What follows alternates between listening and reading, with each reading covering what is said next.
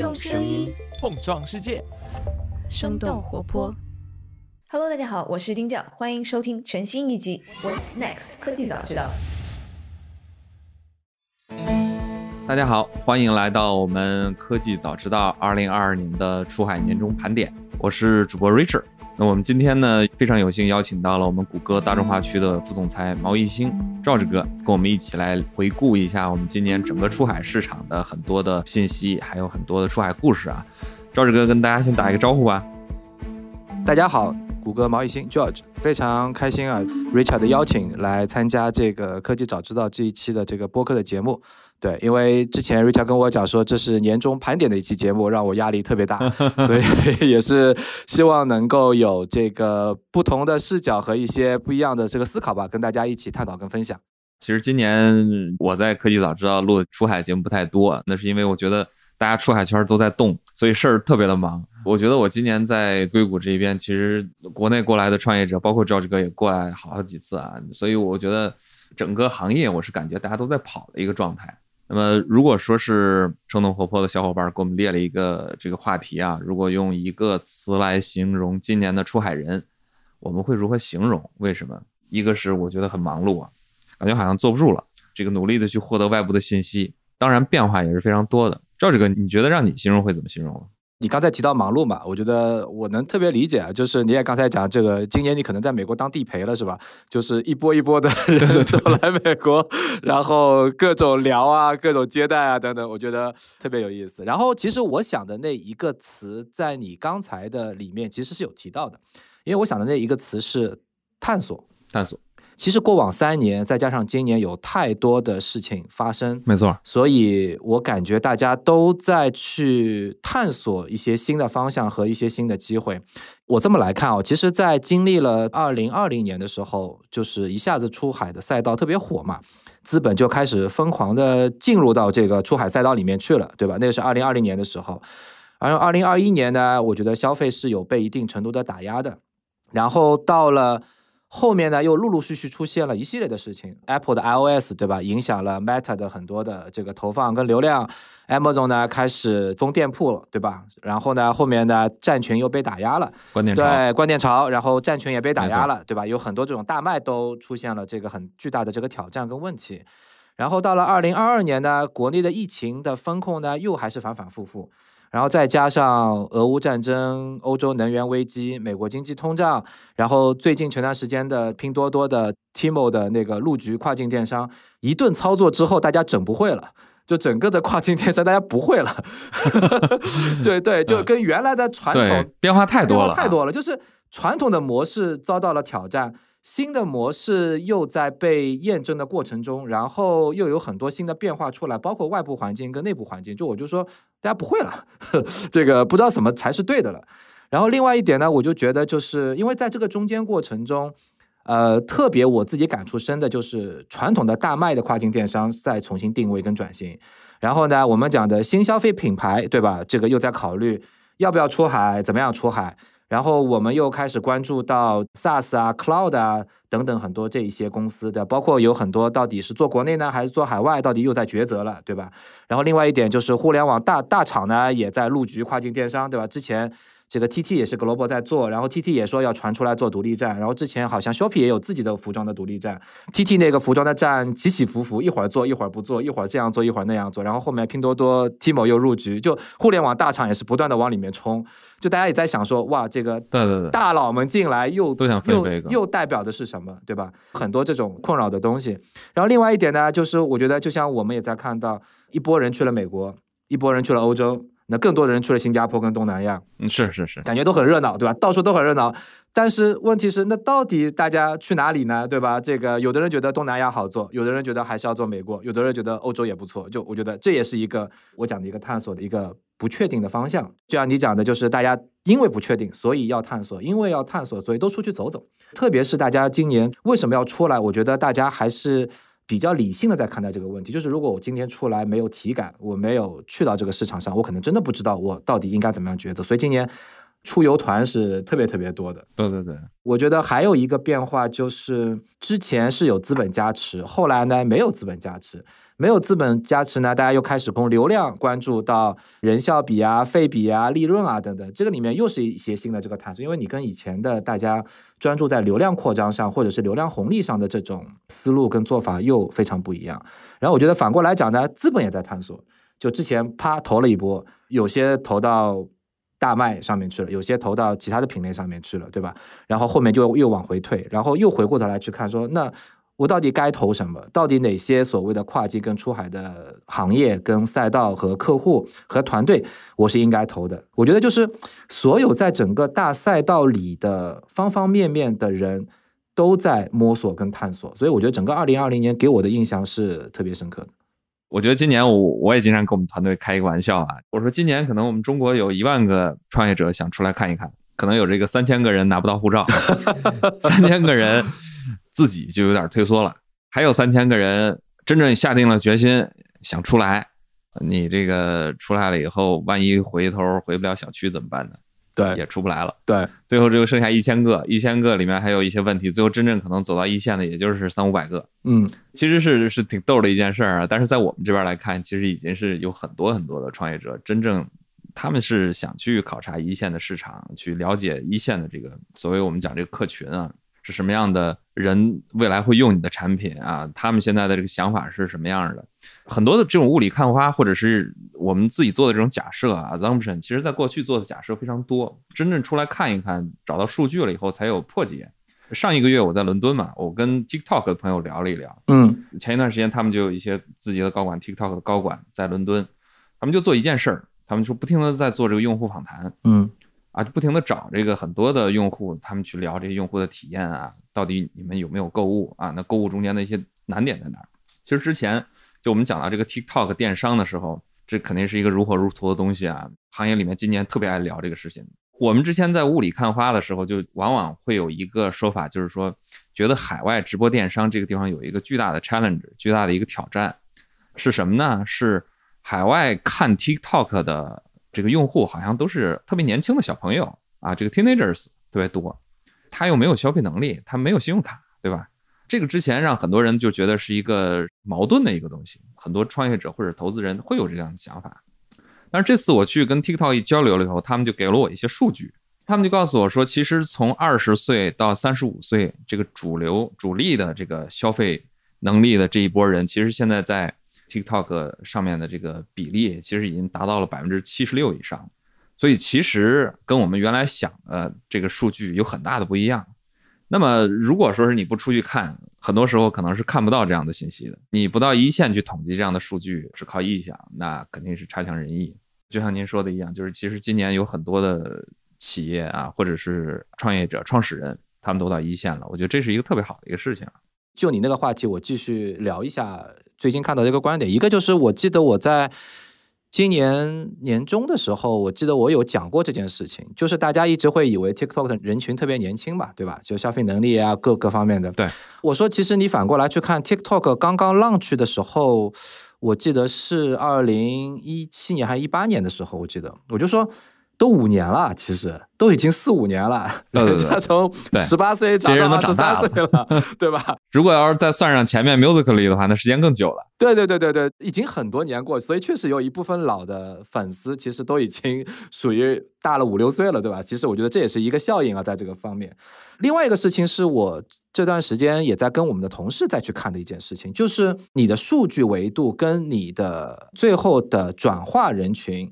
未必是非常一样的，就是我们前段时间在研究一个事情，跟这个东西有相关，就是我们会看社媒上天天对某些产品跟品类感兴趣的人群，他的年龄分布，他的人群分布，然后我们再去比对独立站上的这个，因为谷歌有 GA 数据嘛，去比对独立站上真正下单购买的人群，呃，中间还蛮有意思，就是有的时候你会发觉。社媒上特别热闹的，就某个话题，就某个品类探讨的人，他跟最终他在独立站上成交的人群是不完全一样的，甚至有的时候会出现很大的差异性。然后这个事情呢，又让我这个们蛮有意思啊。对这个东又让我们想起来了，因为中间有一些客户啊，其实特别有意思，就是营销的人或者负负责数据的人说，你看我的这个人群通过我企业的数据，他可能是三十五到四十五岁的人。然后负责品类的人说，我们的东西设计出来是为了二十岁到三十五岁的。结果就出现了很有意思的现象是什么呢？就是负责营销的同事说，你这个产品设计不对。对啊，你不是设计为了那个的。然后设计产品的人说不对，是你的投放有问题，你投到了那个不一样的人群上面去。就大家就开始有点这个 argue 跟争执了。但是后来就我们在思考这件事情，思考的这个事情其实又跟品牌这个事情有相关，就是你的品牌的服务的人群，或者你品牌真正标杆的人群，跟你真正的成交跟收割的人群。有可能是不一样的。我那次不在美国，也跟纽约的一些朋友们在聊这件事情，他们就就讲了个很简单的例子。他说：“你看奢侈品，奢侈品如果看销量，买的人最多的是谁？是像亚洲人或者中国人，特别喜欢买奢侈品，对吧？但是呢，你说奢侈品真正的服务的人群是谁呢？”还是欧美的比较高端的那个人群。对对对。那如果今天我去看数据，说，哎，我买的最多的是中国人，那理论上我就应该为中国人服务啊。这个中国人的文化各方面东西，我就应该去做，对但其实不一样。所以这个时候，其实给了我们同样也带来了一个命题，就是品牌其实要想清楚，你真正的你的品牌的标杆人群是谁。然后你的真正的交易人群，因为交易人群有可能是因为他看着标杆人群认可了你的品牌，所以才买这个东西。有的时候你会觉得这是做品牌非常 fundamental 的一些 idea 跟概念，但是现在这个世界呢又变成太所谓的数据驱动的世界，大家又习惯去看这个数据，但是你这个数据又脱离了真正的这个品牌的那个基础。所以我觉得这件事情就又反馈到了我之前提过的两类人群就有点拧巴。对对对，就是我就说之前我看过 eMarket 的一个所谓 DTC 品牌的一个报告，它里面一句话是让我特别 impressive 的，就是不要数据驱动，而是数据 inform。就是有的时候数据是我们的一个参照形式，很多东西要回归常识。对对对对对，我同意。啊其实比如说像这个。健身品牌，你可能广告里面打的都是一些特别 fitness 的一些人，但是买东西的其实都是一些胖子啊，或者是这个需要健身的人啊。对，这个教育最后这个买单的都是爸爸妈妈，小朋友坐在电脑前面。没错，很多行业其实都有存在这样的一个现象啊。所以如果不到一线去，可能真的这几类人群怎么样去连接起来，是什么样的一个逻辑，就没有特别好的一个理解。这要只在你的这个角度，你你会列举一些什么样的企业呢？如果说我们讲今年比较成功的出海企业，其实每一年都碰到好多人都在问我说：“你觉得哪个企业做的最好？”对，必答题。我以前总会反问我说：“你怎么定义叫好？对吧？就是什么叫好？对对对这里面有一个问题。对对，就是你的 definition 很重要，对吧？就是是销量好，还是利润好，还是复购好，还是品牌调性好？这个东西每个人 angle 都不一样。另外一个，你把时间拉开了，对吧？你到底是没错没错，这个洗盘三个月好。还是起盘半年好，还是一年好，还是两年好，还是三年好？太多的维度了，所以我其实一般很少会去正面回答，就是哪个企业做得好。但是我觉得今年，如果你真的问我哪一个跨境的做的强，让我脑子里印象最深刻的是拼多多的 Timo。对对对，拼多多这几个月是是大家关注非常多啊。对它从九月份开始应该是正式上线。然后按照公开数据啊，包括它的财报啊等等，其实都有提到说，它其实花了一百四十亿的营销费用，直接从九月份起盘，一直到黑五网一直接拉爆掉，对吧？那我们就在想说，为什么其实 Timo 给我的印象特别特别深刻？他到底做对了哪些事情，或者说他在哪些方面有非常强的这个特质，让我们有印象深刻？我觉得有几个事情，第一个，他们干这个事情真的是高层直接 top down 下来去做的，真的是从。一把手上面直接下来去定调去做，所以高层的战略定力非常非常重要。这个其实也反馈到了我们有很多的跨境电商、跨境品牌、全球化品牌的老板，对于出海跟全球化这件事情的战略思考跟战略定力，很多人是没有真正想清楚的。我觉得这个就是一个很明显的一个区别，对吧？第二个角度，团队的极强的执行力。就这个可能跟一贯的拼多多整个团队的战斗力是非常有关的，就是从他们开始要干到最终所有东西上线，中间所有的这个执行的步调，对吧？极强的执行力，这个确实是非常非常的厉害。第三个，我觉得定位超级清晰，战略路径也非常的明确，就这个价格真的就打到你不要都不行，对吧？就打透打透到那个价格。对他，大家在北美这边都说是最近买了很多拼多多，然后花了二十块钱的巨款买了一大堆东西。对它的这个定位真的就是人家是天花板，它是地板了，就是我觉得就是真的非常非常清晰，因为它的战略定位非常清晰，所以它给人留下的所谓的心智跟印象是极其深刻的。这个方向大家都非常清楚。那其实它的这个站位定位也给到很多现有的跨境卖家也好，包括大家一直在谈适应啊或者其他的平台极大的冲击。这样的一个模式，夸张的模式，到底以后的商业模式到底是什么，对吧？你今天可以这么疯狂的砸，你后面到底能不能起来？但这个东西其实又回到了当初拼多多在国内干的时候，大家有同样的问题。今天它的商业模式已经非常清晰了，在这里面。另外一点就是效果特别显著。就是通过九月份起盘站起来到黑五网一的整个的流量，包括复购啊各方面，其实它的效果是非常非常明显，几乎是完全达到了大家预想中的它的这个战略的要求跟定位在这里面。所以我觉得它是让我在整个今年看到的特别亮点的一个客户。今年我们有美国的朋友，而且还是美国的华人朋友，就说：“哎，最近我发现北美有这样的一个网站，买东西挺好的，叫做 Terminal。”我说：“这不是拼多多吗？”他们说这个不是拼多多啊，是一个美国的网站。我说这个就是拼多多做的。很多海外的华人朋友还很惊异啊，说这拼多多也做到美国来了。嗯，其实很多的用户啊，在目的地市场的，其实大家对于 e i l 的这个登录，其实是有很多的好奇。然后突然有这样的一个这么便宜的一个平台出来，其实给我们很多可以去学习的东西啊。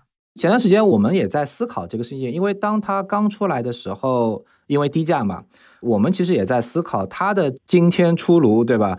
到底对于整个跨境电商的生态的影响到底是什么？那一开始其实也会有担心，说啊，你又拉低了大家的这个地板了，对吧？以后怎么玩啊？怎么做啊？对吧？没法赚钱了，这个东西。说很多人企业去了一波库存嘛。没错，所以其实后来又想想说，很多品牌也跟我讲说，他们把以前前两年的库存都清掉了，把一些过季的产品也都清掉了。也不是个坏事啊，对吧？然后对于我们很多客户来去讲，库存本来就是一个巨大的压力，所以多了一个这样的平台，那库存也是去掉了，也不错。其实是，我又反过来想说，其实对于整个跨境的卖家也好，品牌也好，会有多个不同的平台，因为本来大家其实对于销售来讲也是有不同的销售渠道的嘛，对吧？那会不会这样的一个平台在初始阶段，它反而是帮我去清库存，或者是走低端的这样的一个？合理合法的 一个渠道，没错。然后另外一点事情，我其实特别好奇的事情，就是因为我前段时间也在跟小红书的同学们在聊啊，因为呃，大家在国内电商基本上就有一个类似的共识吧，就说小红书种草，那淘宝、天猫、京东是收割交易的平台，那大家各有各自的定位。然后之前呢，我们一直在看 TikTok 呢，在美国，因为它也像是种草的一个渠道嘛。之前对，在没有上 TikTok Shopping 之前，但是如果它把 Shopping 上上去以后呢，理论上它就是一个种草加收割的一个闭环渠道，在那个部分，那各自安好，其实也挺 make sense 的。但我突然在想的一件事情啊，就是如果今天 Timo 变成是一个相对来讲性价比极高的平台。会不会在美国反而形成了一个态势，是说 T T 被种草了，但是年轻人呢跑到 Timo 上去买东西了，就是本来你是一个很好的闭环，但是突然来了一个大神，说我这边更便宜。我其实在想一个事情，纯粹个人观点或者个人的思考，就是拼多多在这个时间点出现，因为也刚巧是 T T 在美国的 shopping 也要 launch 嘛，现在是对吧？这个购物车也是要 launch，所以。会不会也是一个很有趣的一个点？说，那如果你的 TT 在种草上面已经有共识的话，我来收割。那如果我是拼多多的话，我可能就盯着 TT 上所有流量最高的那些品类，我就不断的去找供应商。嗯嗯。然后我通过黑五网一对消费者形成一个强大的心智认知以后，会不会影响 TT 的购物车的闭环？会不会往这个方向去变？螳螂捕蝉，黄雀在后的感觉。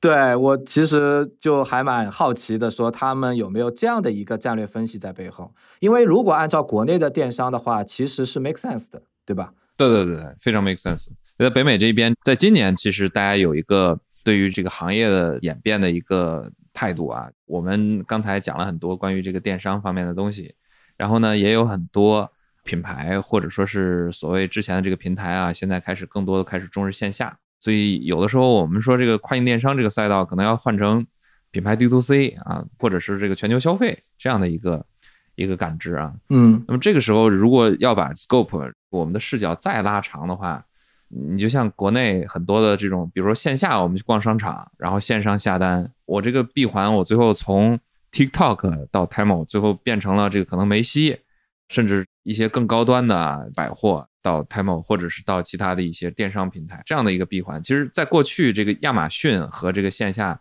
这样的一个闭环，在北美其实不是那么明显。你像是很多服装品牌，并不是说我在线下看到了以后，我可以去这个亚马逊上买。那么很多还是在独立站上面，但是如果说是我们在未来有可能会形成这样一个闭环的话，那可能我觉得这个整个市场它有很多的这种空间和未来的发展的想象力出现，其实蛮有意思。对，我觉得正好你提到了线下跟线下渠道这个话题啊，其实我也想正好延伸开来去谈一谈这个事情，因为。今年八九月不在美国转了一圈的时候，我不特意跑了一下线下嘛，然后疯狂打折，对吧？那疯狂打折背后的原因就是库存积压，对吧？或者是整个的长边效应导致了整个库存的供应跟最后的需求没有 match 上，所以就疯狂的打折。我也确实看到今年很多的品牌在去谈线下渠道这件事情，那有的人在谈线下门店。有的人在谈线下的这个 big box 的 wholesale，在跟团队也好，在跟我们一些客户也在聊这个事情。我其实觉得大家又有一点一股脑的往一个方向去聊这个事情了，因为我觉得在国外做线下肯定没有那么容易，当然难度是最高的，非常高。因为你国内新消费品牌，大部分新消品牌也是先在线上做起来的，淘宝、天猫先做起来，然后今年我们看到了它。至少具备足够的品牌势能以后，它开始在线下去布局去做，对吧？在国内都是一个这样的一个路径。你在国外都还没有品牌势能的情况下，你去强调线下，我觉得这个可能还是为时过早的。另外一点，我觉得，比如说。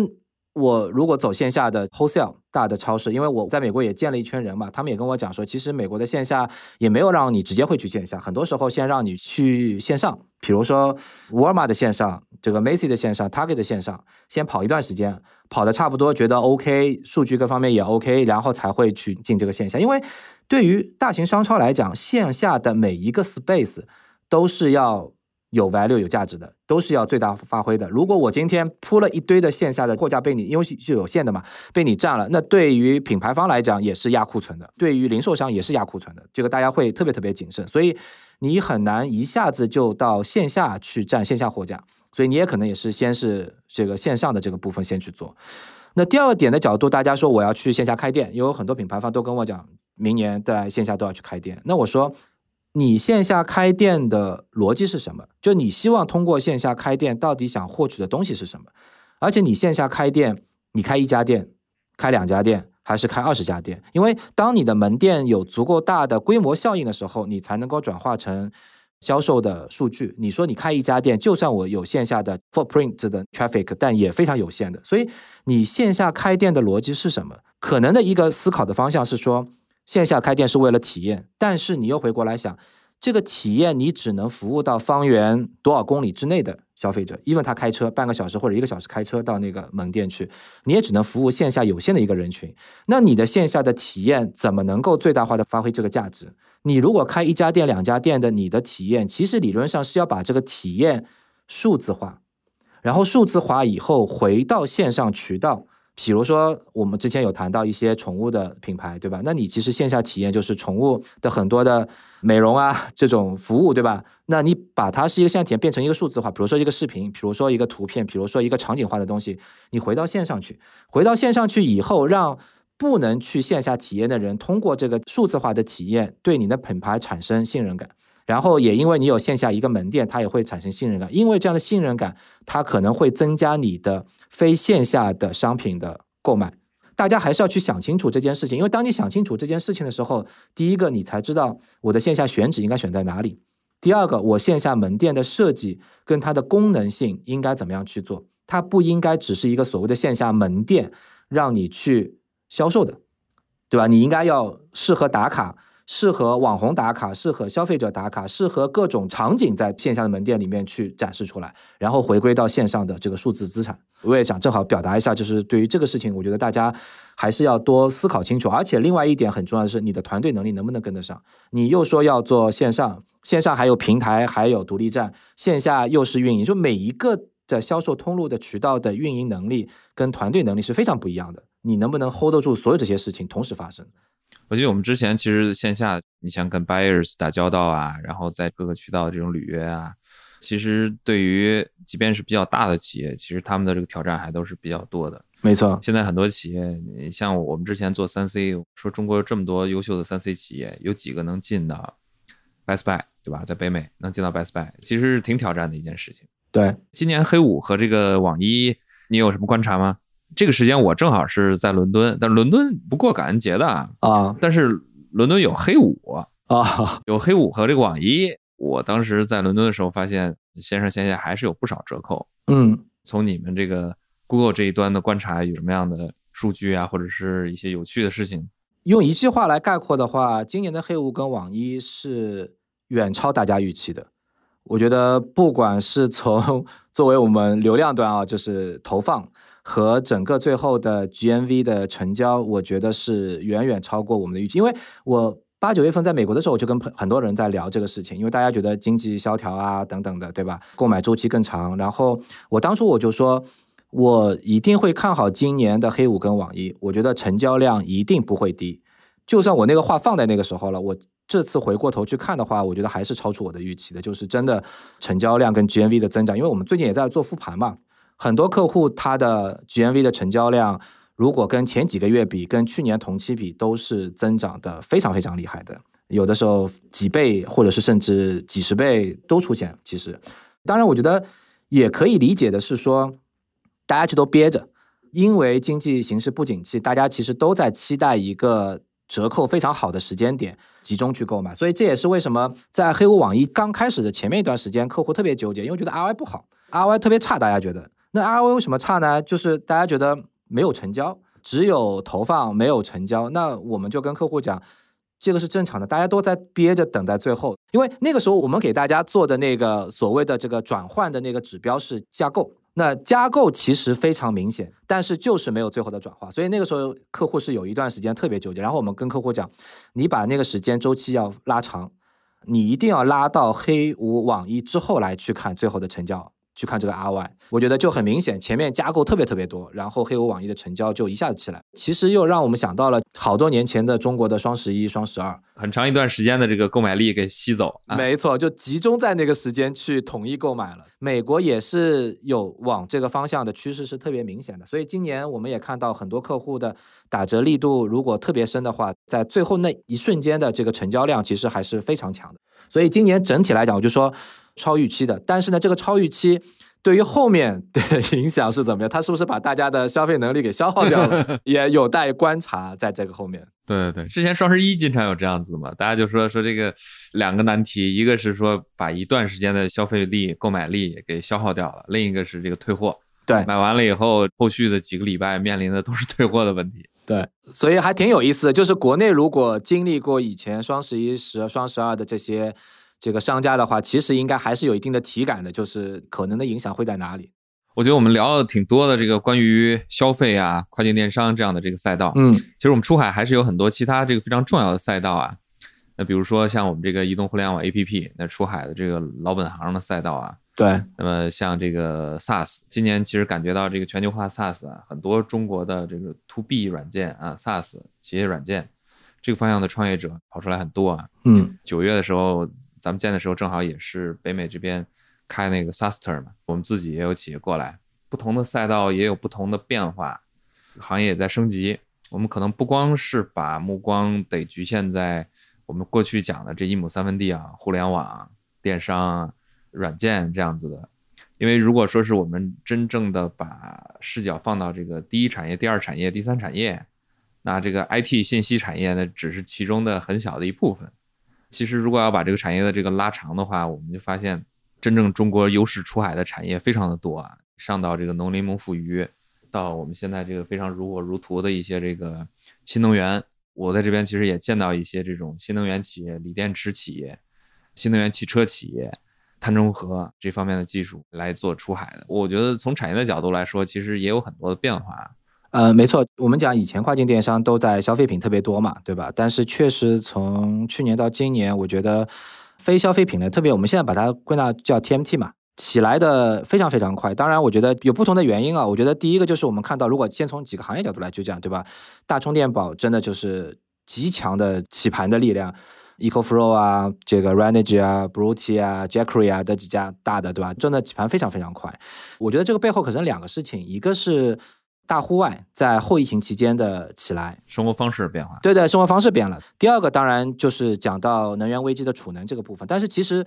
可能现在大家的认同点还不太一样，就是大充电宝到底等不等于储能？其实大家也在 question，因为这个技术上的要求跟它的应用场景也不太一样，但是都往这个方向再去靠，大概归在一起，就是充电宝啊、储能啊、绿色能源啊等等的，这个其实是能源危机加上户外的一个机会点。那第二个部分，其实我们看到类似于像 e bike 也起得非常非常快，也是一个生活方式，一个是。本来欧洲为什么？因为 e-bike 在欧洲现在是特别火的，是因为欧本来就有一个自行车文化在那个部分。对。第二个角度呢，买车买不到了，因为芯片不行，然后加价买车，你要买车也提不到车。其实我觉得欧美都有这样的问题，那也有可能就是相当于一个小的替代。这个我用 e-bike 出行，又是一个健康生活在那个部分。对，所以我觉得 e-bike 也是一个综合的整个行业的，比如说这个芯片危机。供不上货等等的，再加上自行车文化、户外活动等等的，也形成了一个新的生活体验方式，对吧？一般可以起得非常非常快。那另外一点呢，其实我们看到的机器人行业其实也起得很快。当然，我们自己内部做过分析，机器人分了好几个赛道：服务机器人、特定功能的机器人、To B 的机器人、To C，对吧？有很多很多。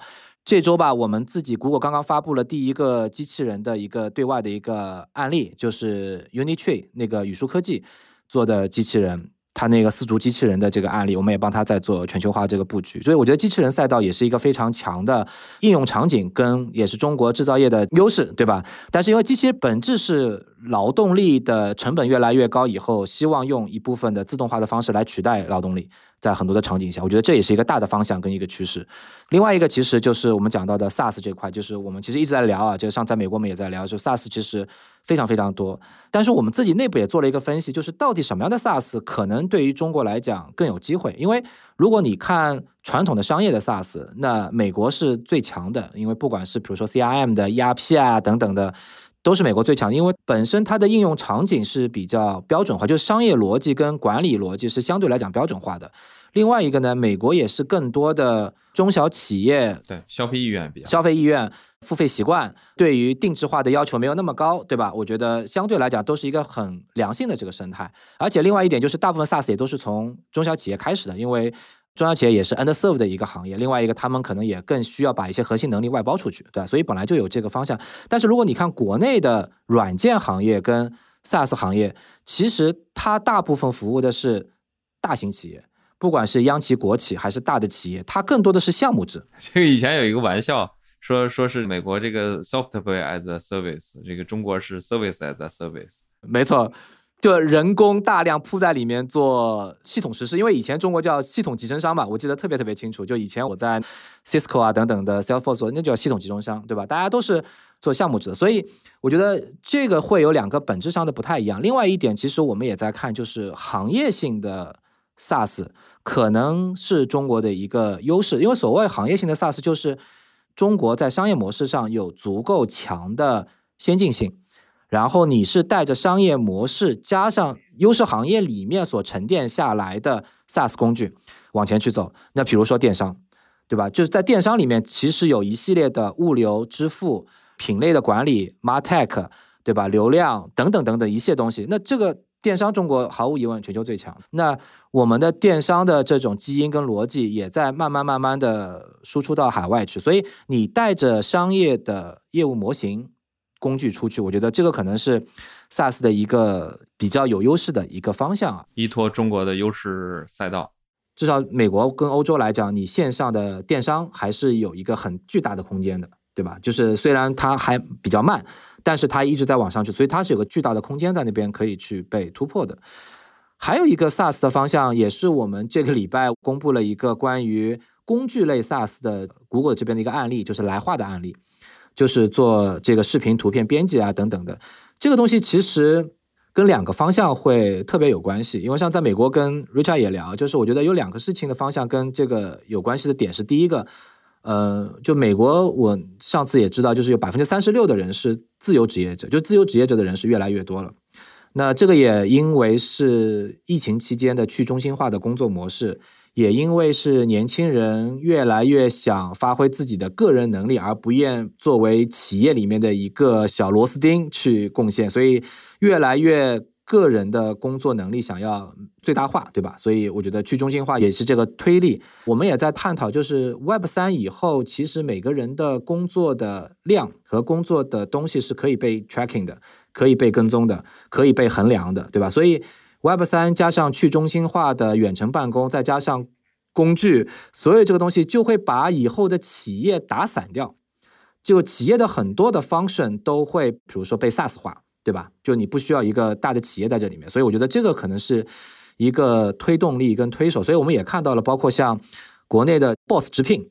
已经有中国的公司在其他国家做了非常大了，就是做其他国家的类似于 Boss 直聘的这样的一个方式，已经开始在去做这个 SaaS。美国这边就有啊。对对对对，美国也有，印度也有。对对对，我们都有这样的这个案例，对吧？我觉得这是一个方向。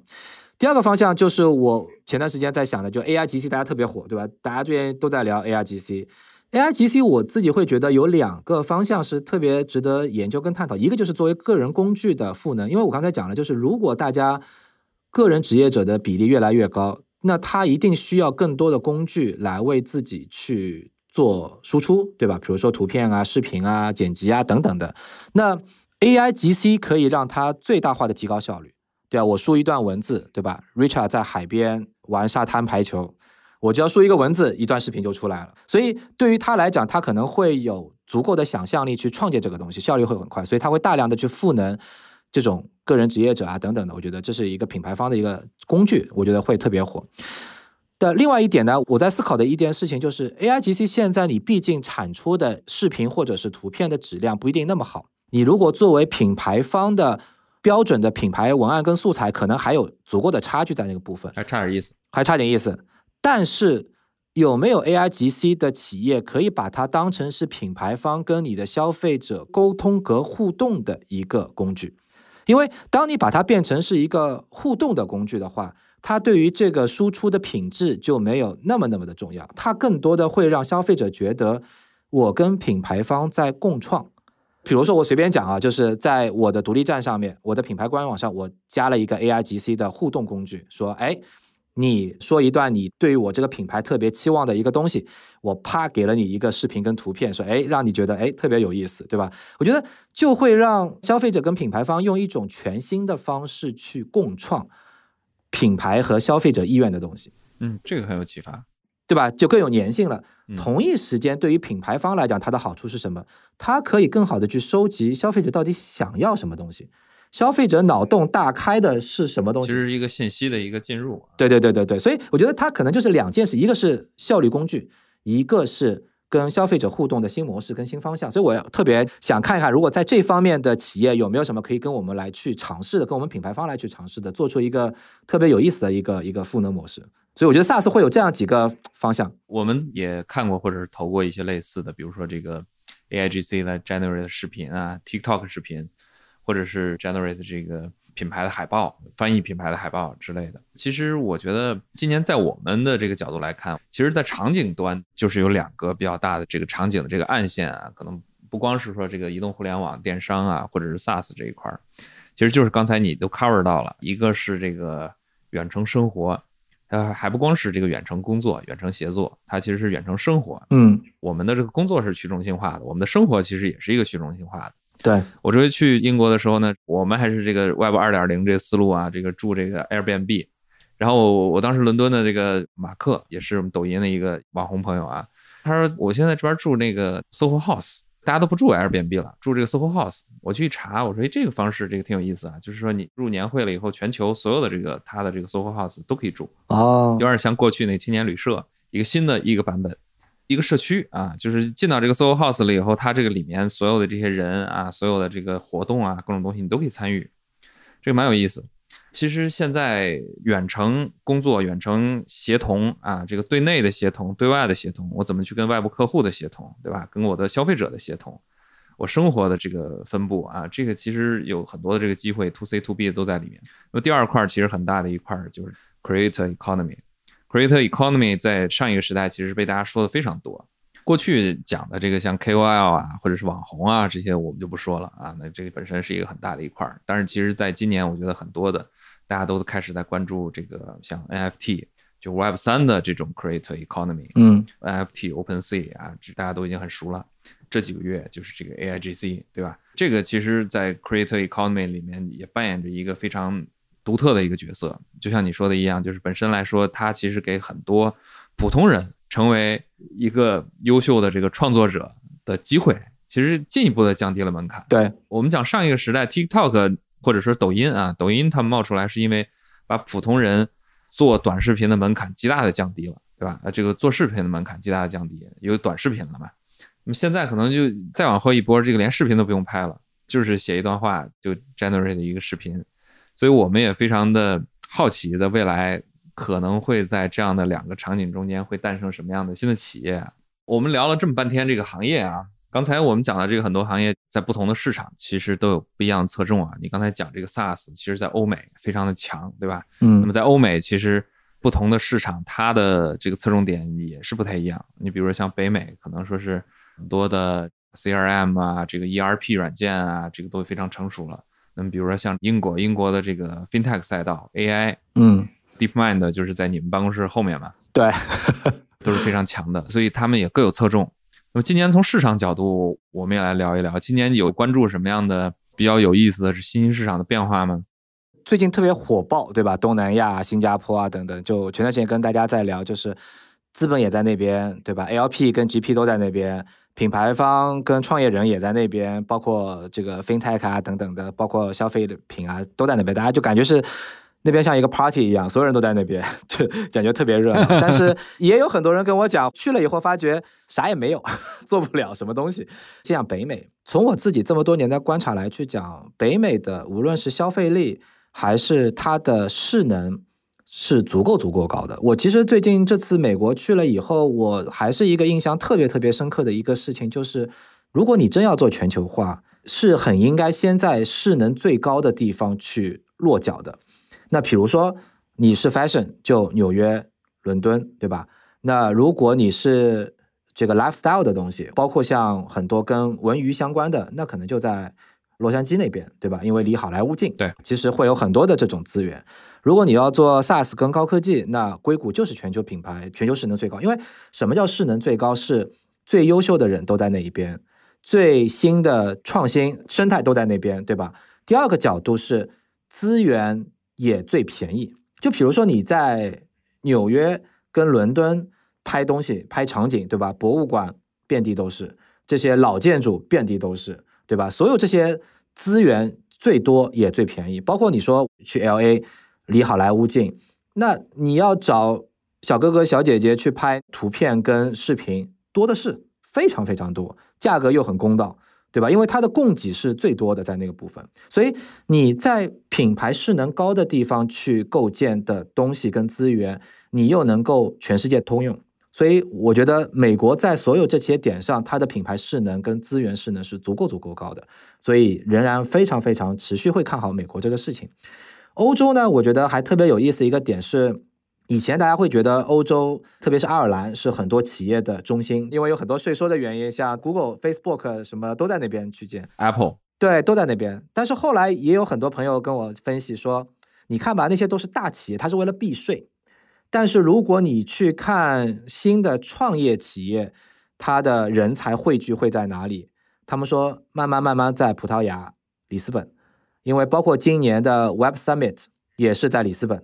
差不多，他们说有七万多人去参加那个最大的这个 Web Summit 活动，因为他那边的创业环境、资源和生活的成本相对来讲是最合适的。因为创业的人还是很关心生活成本的，对，包括为什么美国大家都逃离硅谷，对吧？成本太高了，往德州啊、佛罗里达呀、迈阿密都往那边都去了，对吧？所以里斯本跟葡萄牙可能是一个生活成本相对是 OK，资源又很丰富，然后创业者越来越聚集的地方，所以我觉得在那个部分其实是特别值得关注的。另外一个，其实我们也在特别关注的是在欧洲的几个集散地，包括像中东欧的，像波兰啊，很多的这些地方，对吧？包括土耳其，最近大家也讨论了很多，等等等等，就是这些所谓的人才跟物流的集散地，它可以怎么样去发挥足够的作用？所以我觉得欧洲也还是有极具潜力的在那个部分。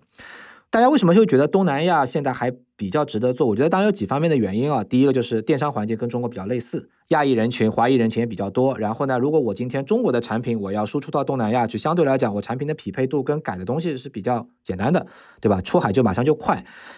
然后呢，离中国又近，它本身有物流的优势、成本的优势。综合一点，就是现在做东南亚，大家会觉得起盘比较快，就特别是你从零做到一千万的时候，或者两千万的时候。它的起盘是比较快的，但是呢，我觉得它最大的挑战也是所有人大家在聊的。第一个，整个东南亚也就中国，比如两到三个省的量，浙江、江苏，whatever，对吧？就是两到三的量，它的 cap 就在那边，体量有限，体量就是有限的。而且你这个体量要做得好，前提是你还要把整个东南亚都 cover 的特别好，越南、印尼、菲律宾各个市场又不一样，不一样的市场你还能都 cover 好，你才能做到两到三个省的量，对吧？第二个角度。本身东南亚的价格客单价也是非常竞争的。第二个，东南亚的效率也是不高的。其实，因为你看它的种族啊，很多的族裔的分配，它的工作的习惯各方面，它其实不是一个非常像中国这么效率很高的这个市，它的效率还是是低的，竞争又很复杂也很激烈。包括你说每个国家的文化、族裔的这些。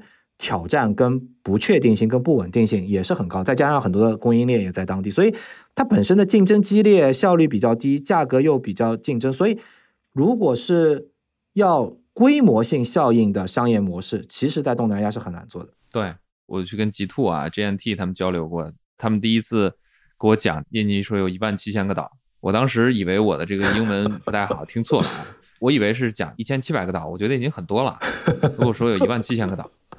有这个 seventeen thousand，真的是惊呆了。我说印尼有这么多岛啊？他告诉我说，从印尼的最东边飞到最西边，就跟这个美国的这个阿拉斯加飞到佛罗里达差不多。所以这个幅员非常辽阔，然后又非常散。这个物流的效率在过去一直是一个巨大的一个 challenge。那么在东南亚呢，你像这样子的情况其实蛮多见的。就是很多时候其实我们不能从外部去 make assumption 做假设啊。对，真是你到了当地，你发现很多东西不是那么容易的。极兔他们。送快递，那就真的是一艘小船，小船上面只能放一个摩托车。小船到了这个岛，摩托车继续往前送。我也很佩服他们。东南亚这一块呢，大家是更多的是关注于它的这个增长性啊，或者说是这个年轻人啊，对未来的一个期望值。对，但是很多的这个创始人呢，他们又承认，或者是创业者，他们都承认啊，东南亚是一个容易叫好不叫座这样的一个状态。我这次去跟 TikTok 的朋友交流，他们也告诉我，他们在早期的时候，东南亚的数据是英国数据的九十九倍，就是这个增速啊是九十九倍。他们内部告诉我说，我说我天，这个就是可能再往上没法再写了，他们这个量表可能没有了，可能反正就是一个非常令人炸舌的一个状态。对，但是你事实上你说这些巨头呢，他们关注的那还是说这个欧美市场，或者说是北美市场，或者是两边都要抓住。对。所以这个其实是一个大家都会关注的一个状态啊。对，这种状态可能会长期的存在，就是大家既要关注欧美啊这些高 UP 值的一些市场，又要关注这种印尼啊，过去还有个印度啊这种新兴的这种高呃未来的这个可能性啊，呃人群数量比较多啊，比较集中啊这样的这种市场。对，这种状态可能会在一段时间内长期存在吧。没错，我觉得包括前两天我看那个新闻，我忘了是京东国际还是京东物流说也退出东南亚市场，因为做了好几年以后就不盈利嘛，不赚钱嘛，等等，对，也也是也是挺累的。然后包括其实你看之前大家也谈到 Shopee、Lazada 在东南亚也裁员啊，等等。就包括前段时间我们看东南亚起盘平台，其实平台贴钱还贴的很厉害的。其实包括 TT 跟 Shopee 在东南亚做这个补贴还是很厉害的。那问题是你补贴跟烧钱完了以后还能持续多久？有很多有待观察，所以我非常同意你的观点，就是第一个大家持续观察，我觉得可能取决两件事情，一个是说你在做任何一个市场上，你的核心的能力有没有匹配那个市场？就如果说我在东南亚就有特殊渠道、特殊关系，我就应该去做东南亚，对吧？一定是有自己独特的优势跟资源的话，你去选择这个市场。从自己的这个出发点。对，第二个角度，我觉得就是还是要想清楚你最后的相对来讲的终局到底是什么，因为你做了东南亚的东西的沉淀，能不能帮你去做欧美？还是说你做了东南亚以后，你做欧美又或者其他市场，或者其他市场，对吧？你是不是还要重新完全来一遍？那你做了其他市场，回过来做东南亚，是不是有足够的东西可以被复用？所以我觉得这个还是大家要有想清楚，整个相对来讲的终局是长成什么样子。对对对，我觉得这个里面，其实之前我们像非洲传音，我们之前经常拿传音做一个例子。你说传音手机在中国做，在美国做，那你肯定是做不过这个华米、OV 和苹果。对，但是你到非洲做，那非洲再杀一回马枪，杀回东南亚，嗯，未来可能再从东南亚再杀回欧洲啊，中国、北美，呃，这个路径是他们很清晰的。那现在已经杀到东南亚了，就是已经这个回马枪开始杀了，所以我觉得这个是一个蛮有意思的一个，包括小米去印度啊，后面再去东南亚，再去其他市场，后来可能会继续往这个北美打，就这种路径呢，其实也给大家更多的这种思考的可能性啊，再往上拔一拔。对，其实中东市场也是一个大家很关注的一个市场啊。今年，尤其是这个最近卡塔尔世界杯，我有很多这个欧美的朋友啊，做这个投资啊、孵化器的朋友，他们就告诉我说，最近这个欧美有很多的这种机构啊，或者说是呃优秀的初创企业项目被卡塔尔邀请，因为卡塔尔我觉得他们还挺有商业头脑的，就是借世界杯这样的一个场子。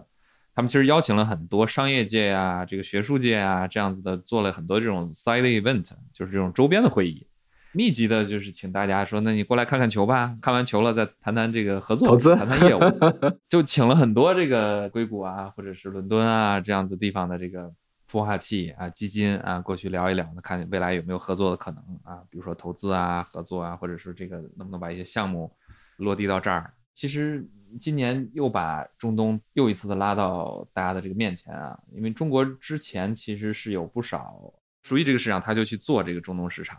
这个创始人，比如说他本身就是这个新伊斯兰教的，或者是这个回族，亚拉是做中东，对对，他就是创始人，在中东生活过很长时间啊，非常了解那边，把这个市场做得非常的透。那么现在这个市场，我一直觉得大家是把这个市场当成一个 UP 值，可能相当于美国啊，非常有钱。互联网和移动端啊，手机智能手机的这个普及率也非常高的一个市场来看，我不知道今年这个具体情况怎么样，你们有没有看到，在这个中东市场啊，有没有什么样的新的动向？我觉得今年从我们角度来去看，没有特别明显。我记得其实二零二零之前那两年前后吧，我觉得。大家还挺关注的，因为有几家在中东还做得非常不错的，但是后面也因为种种原因吧，后来也就退出了，或者是转型啊等等，所以后面几年就比较少有听到大家专注在中东市场的做法。你提的一个非常好的点就是世界杯这一次，其实又把中东拉到了舞台的灯光下。大家可能又会来重新审视这件事情，我觉得这个我其实还挺好奇，就是会继续观察这个部分。我们前面其实从这个行业角度、市场角度啊，做了一些今年的回顾。我觉得剩下最后一点点时间啊，我们展望展望二零二三。其实最近几天，这个经常有一些朋友大家一起聊，或者是有一些文章，我们看到搞这个预测、算命啊，就是这个二零二三年会不会有什么样的黑天鹅。我心想，黑天鹅这个东西不应该是偶然发生的事情才叫黑天鹅吗？都让你测出来了，这叫什么黑天鹅？但是既然大家都想去测一测，我们还是展望一下二零二三。你觉得二零二三年出海有什么样的这种比较明显的挑战吧？咱们不说黑天鹅。对我，我其实挺好奇，我想问一下 Chat GPT，到底他怎么看二零二三电商出海？不知道他会他会怎么回答？你来问他一下，看看他的回答怎么样。我也来问一下，看看他背后的逻辑怎么样。对啊，开玩笑，但是我觉得几个初步想法了，就是第一个，你看，至少最近国内疫情开始回归正常，对吧？或者是政策各方面是越来越放开了，突然之间，对，就是我觉得特别加速了，所以呢。至少我觉得明年从国家来去讲，更多的是要驱动经济了。那更多的驱动经济来去讲，我觉得可能会有几个方向。一个就是原来国内品牌出海的这些老板们，到底的战略决策是什么？就到底他会说，哎，那中国经济恢复了，对吧？我把资源、人力各方面回到中国来，我继续打磨中国的东西。呃，海外我就先放一放了。那还是说？我经过这一系列的操作以后，我觉得海外我要重新来定义我海外的战略到底对我的意义有多大。所以我觉得这一点是我不能讲是挑战，但是我觉得是一个考验创始人和品牌主理人的战略路径和战略定力的一年，因为你很难双线作战，特别是消费品，包括 SaaS 也是一样的。昨天我们不是跟 Google 还做了一个创投峰会嘛，请了这个红杉跟真格和 XVC 的 Leo 他们都过来聊，就大家也在聊这个事情，就是到底哪些 SaaS 企业，我们真的跟他就讲说，你别两线作战了，你索性就定出来，我要主攻海外还是留在国内去做。我觉得这个是很多的明年消费品跟 SaaS 企业的老板们需要真的想清楚的，因为你如果想不清楚两条线同时走的话，一定最后可能两边都会吃亏在这个事情上。我觉得这是一点。第二点的角度，我觉得就是，如果从经济发展角度来讲，政策啊各方面一定会更多的去加大扶持。那大家可能更多的不确定性还是来源于所谓的地缘政治啊、国际关系啊这些所谓的不确定性的东西在这个里面。但是我觉得会有一点好的是，我能够展望到明年会有越来越多的人走出去去看。海外到底是怎么回事？情到底应该怎么样去做？所以我觉得明年仍然会是一个探索期，但是明年的探索期会让大家不像今年的探索，更多的我觉得有一点想像是避险或者是找出路的那种探索，很多情绪上的这种探索。Exactly，就很多是情绪上的回避跟找出路。但我觉得明年的探索更多的是说我为了后面的三年到五年的大战略。我到底应该怎么干这个事情？更多的是充满希望的去寻求将来的发展的路径。我觉得这个是对我来讲，我是一直比较 positive 的去看这个事情的。从这个角度，你看最近的这个新闻也是，你像很多的，比如说浙江，他们现在组织很多的企业家啊出去组团，对，组团组团出去考察。我觉得这是一好事儿。很多的企业其实现在开始看海外，这个客观是存在的。那么这个选择，当然同样的这个选择摆在他面前的时候，那同样也是存在的。有的时候我们讲这个创业的时候，要有一些这种所谓这个见路不走啊，就是明知道这是一条路，不一定非得要走这条路，你要有一个战略的这个取舍。我觉得这个是很重要的。其实，在出海中间，我们经常就是讲，上次咱们也聊过，就是一些大的这个出海企业，其实特别的，尤其是大的中国的这个软件企业、SaaS 企业，很多时候他们在出海的时候，他们希望带着我所有的工具、所有的产品集体出海。那很多时候。不但是要取舍，而且是要舍掉绝大部分的，可能到最后只留一个。你在某一个市场，我去做什么样的一个东西，我可能先丢一个东西过去，最后能做成了，我再一点点把其他东西给做到这个目标的一个市场。其实这条路在过去的时候，很多企业踩了很多坑，想带着所有的家当一起出海，其实这是不现实的。我这边 用 OpenAI 的这个问了一下，二零二三年全球市场会有哪些挑战？非常无语啊！答案是很抱歉，我并不知道。由于我是一个语言模型，我只能回答你提出的问题，而不能预测未来。此外，我训练时的信息来源截止到二零二一年，我无法访问最新信息。也挺太逗了。对对对对，我问了他好几个这个二零二三年这个市场或者是二零二四年展望什么的，都是这样的回答。很抱歉，我并不知道。数数据源还不够。对对对。我们可能得等到二零二五年的时候再问他二零二三年的东西吧。对，刚才我其实特别认同你讲的那个话，就是因为有一句话，我记得我忘了哪里看到了，特别印象深刻，就是我们要做国际化的产品，而不是把产品国际化。我觉得这个 somehow 其实 echo 你刚才讲，就是有很多时候是我有一个产品，然后我就想着把这个产品国际化，对吧？这个把它改吧改吧，用到美国去，用到欧洲去，用到其他地方去，这个其实。你真正要做一个国际化的产品的前提是，你要对你的使用者要真的很了解，然后根据你的使用者的东西去做一个相对来讲他要喜欢使用的东西，不管是消费品还是软件还是很多的东西。所以就回到你刚才讲的，如果我真要做国际化这件事情，我可能需要舍去很多东西，甚至我要重构很多东西。这个其实还是回到了你的战略决策、战略定力。和所谓的长期的目标到底是什么？特别在明年会考验很多的人在这个方面。另外一点，我觉得明年可能也会出现的一个情况就是产业升级和上游的变化，因为今年也能够明确感觉到很多的人都在往上游去看。包括从技术创新和包括原料、物料，对吧？材质很多的这个创新，我觉得其实是越来越多的。而且我觉得中国的优势不仅仅在于现在的产业链集群，而更多的也会在于产业链和不同品类的杂交。因为我今年能够看到有好多品类，它其实是跨行业、跨品类的技术交叉使用，然后产生出来一些新的材质、新的物料、新的面料，甚至一些新的技术创新。我觉得这个在中国其实也是非常非常的强大的基因。嗯，对，就比如说，比如说医疗的东西，我用到了消费品上面去，对吧？工业的东西用到了消费品上面去。也有朋友跟我讲说，冷链上的一些技术用到了户外上的一些东西上面去，所以会有很多这种技术的交叉，产生新的技术创新。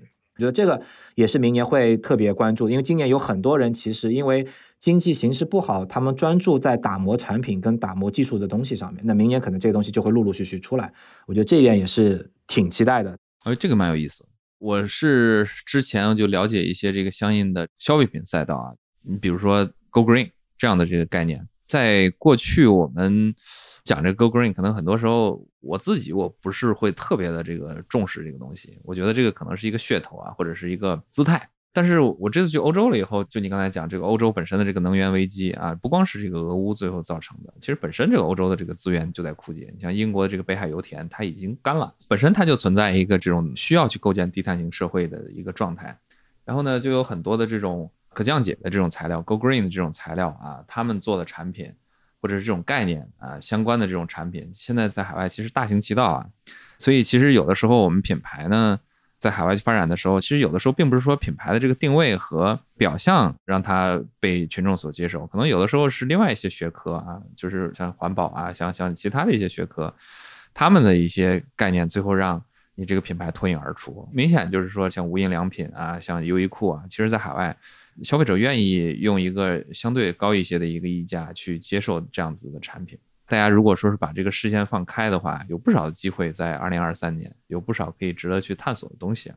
没错，这个事情其实让我想起来，前段时间我们正好在青藤上那个课，然后请了复旦沈国斌教授在讲未来的一些情况啊。他特别提到了，他说绿色低碳是未来二十年的重点，而且这个是所有西方国家的共识。所以呢，他提到像储能电池啊，这些都是绿色发展中非常非常关键的技术手段。但是我觉得。他也提到了很多人对于绿色低碳这件事情的理解是有错误的，因为现在的绿色低碳或者是环境保护，它已经不是废水废气的处理了，它是绿色低碳，是低碳，所以呢，它对于整个的技术要求是非常非常不一样的。这个我觉得也还在很多人的意识中可能不完全的认知清楚，什么叫绿色低碳这件，因为我觉得包括。沈国斌教授讲这个事情之前，我可能印象中讲到环保啊，什么东西，真的还是在废水废气这些 东西的处理上面。但是绿色低碳本身是对整个的技术的完全大的一个变革，所以我觉得既是挑战，也是一个很大的这个机遇。另外一点，那天我跟几个朋友在吃饭，然后有两个朋友是关于做一些。芯片啊，等等的。然后我们有聊到一个事情，因为之前我在美国也问过，就是当初我其实以前觉得以色列很强，因为以色列本身自己的国家很小，但是他做的很多的产品，高科技的产品特别先进，对吧？对，也是 export 的国家。然后我就当初一直有一个特别印象，就是我觉得以色列是很多军用产品转民用，然后高科技产品往外去输出，就特别强的这个东西。那我后来就问说，哎，那其实中国有很多，因为我其实后来有跟很多朋友聊。其实有一个印象是中国在很多军事上的技术能力是非常非常先进的。如果大家去稍微了解一下的话，非常非常先进。所以我其实有一个印象说，哎，那会不会以后说，我除了刚才我讲的产业交叉、产业产生一些东西，我说中国的很多军事产品、军用产品或者是工业用的产品转到民用，会不会也是一个很巨大的这个机会，对吧？因为我老家是西安的，西安的 VC 基本上就是在看这个什么军转民啊，这种这种啊军转民对这种的。其实，在一些这种势能比较高的地区啊，像西安有很多的这种军事院校，有这个西飞啊，这个卫星测控中心啊之类的，所以本身它有很多这种技术，它后期做这种军转民，其实非常的水到渠成的一件事情。我也有朋友也是一个品牌的客户，他是通过做一些航天器材的材质，航天技术的一些东西拿回来做一些消费品的东西，我觉得都有这个机会。但是呢，那天晚上那几个朋友也给了我冷静一点的思考。他说，方向都是对的，包括现在，其实我们昨天创投峰会上也聊到，就很多的产业基金也在发挥越来越大的作用，对吧？都在投入硬科技、硬核科技。但是的一个核心问题是，因为军用产品或者大型的工业产品，它的技术可以很领先，但是它很难做到消费品级。因为它可以承受体积大，它可以承受这个设备很大型，但是你如果要做到消费品的话，它必须要做到消费品的 size 尺寸和轻量级的东西。这个其实是现在很多时候中国被卡脖子最严重的这个地方，所以它不是本身的技术跟功能不够，而是变成消费品的这个中间的转化，包括芯片。对，包括微处理器，包括很多这个东西，这也是为什么其实中国一直说要做芯片啊，做很多东西，因为你转到消费品的时候，这个中间的这个难度是超级超级大的。所以我就说，这里面就是它既有挑战，但是同样也有很大的将来的这个机会，特别在这个上游这一端会特别出来。所以我也希望说，产业基金进来，这个很多资本的投资方向进来，能够把这一些。技术的东西越来越往，比如说消费品方向去转移的话，那可能对于我们下一波的所谓的产业升级，带动到前端的品牌跟技术的升级，到消费端又能够出现第二波、第三波的不断的这个创新赋能出来。对，大家就问我们说，这个出海这个赛道是不是现在开始越来越卷？我经常跟大家说，我说出海不是太卷，是这个生态位还是很不健全，还很少。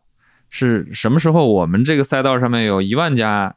创业企业一千家机构，一千家大企业做出海，我觉得这个时候才真的说起来，出海是一个非常繁荣，这生态系统非常稳定复杂的一个状态。现在还是属于一个中早期，未来可期。对对对，我疫情三年其实没怎么太跑，一直在硅谷，就你说的做地陪。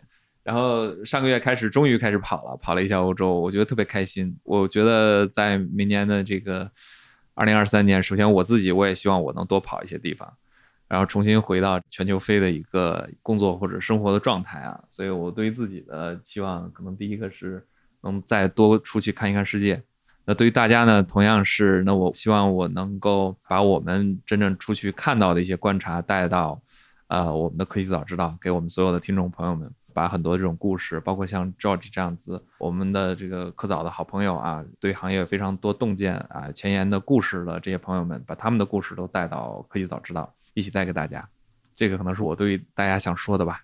好呀，今天特别感谢 George 跟我们分享了这么多，咱们一起聊的也挺开心的。最后一点点时间，就一两句话吧。我们要不然说一下我们自己对于二零二三年的这个期望，然后也送一两句话给我们生动活泼科技早知道的听众朋友们。第一个就是跟你讲的有点类似，就是我希望明年大家都出去看看。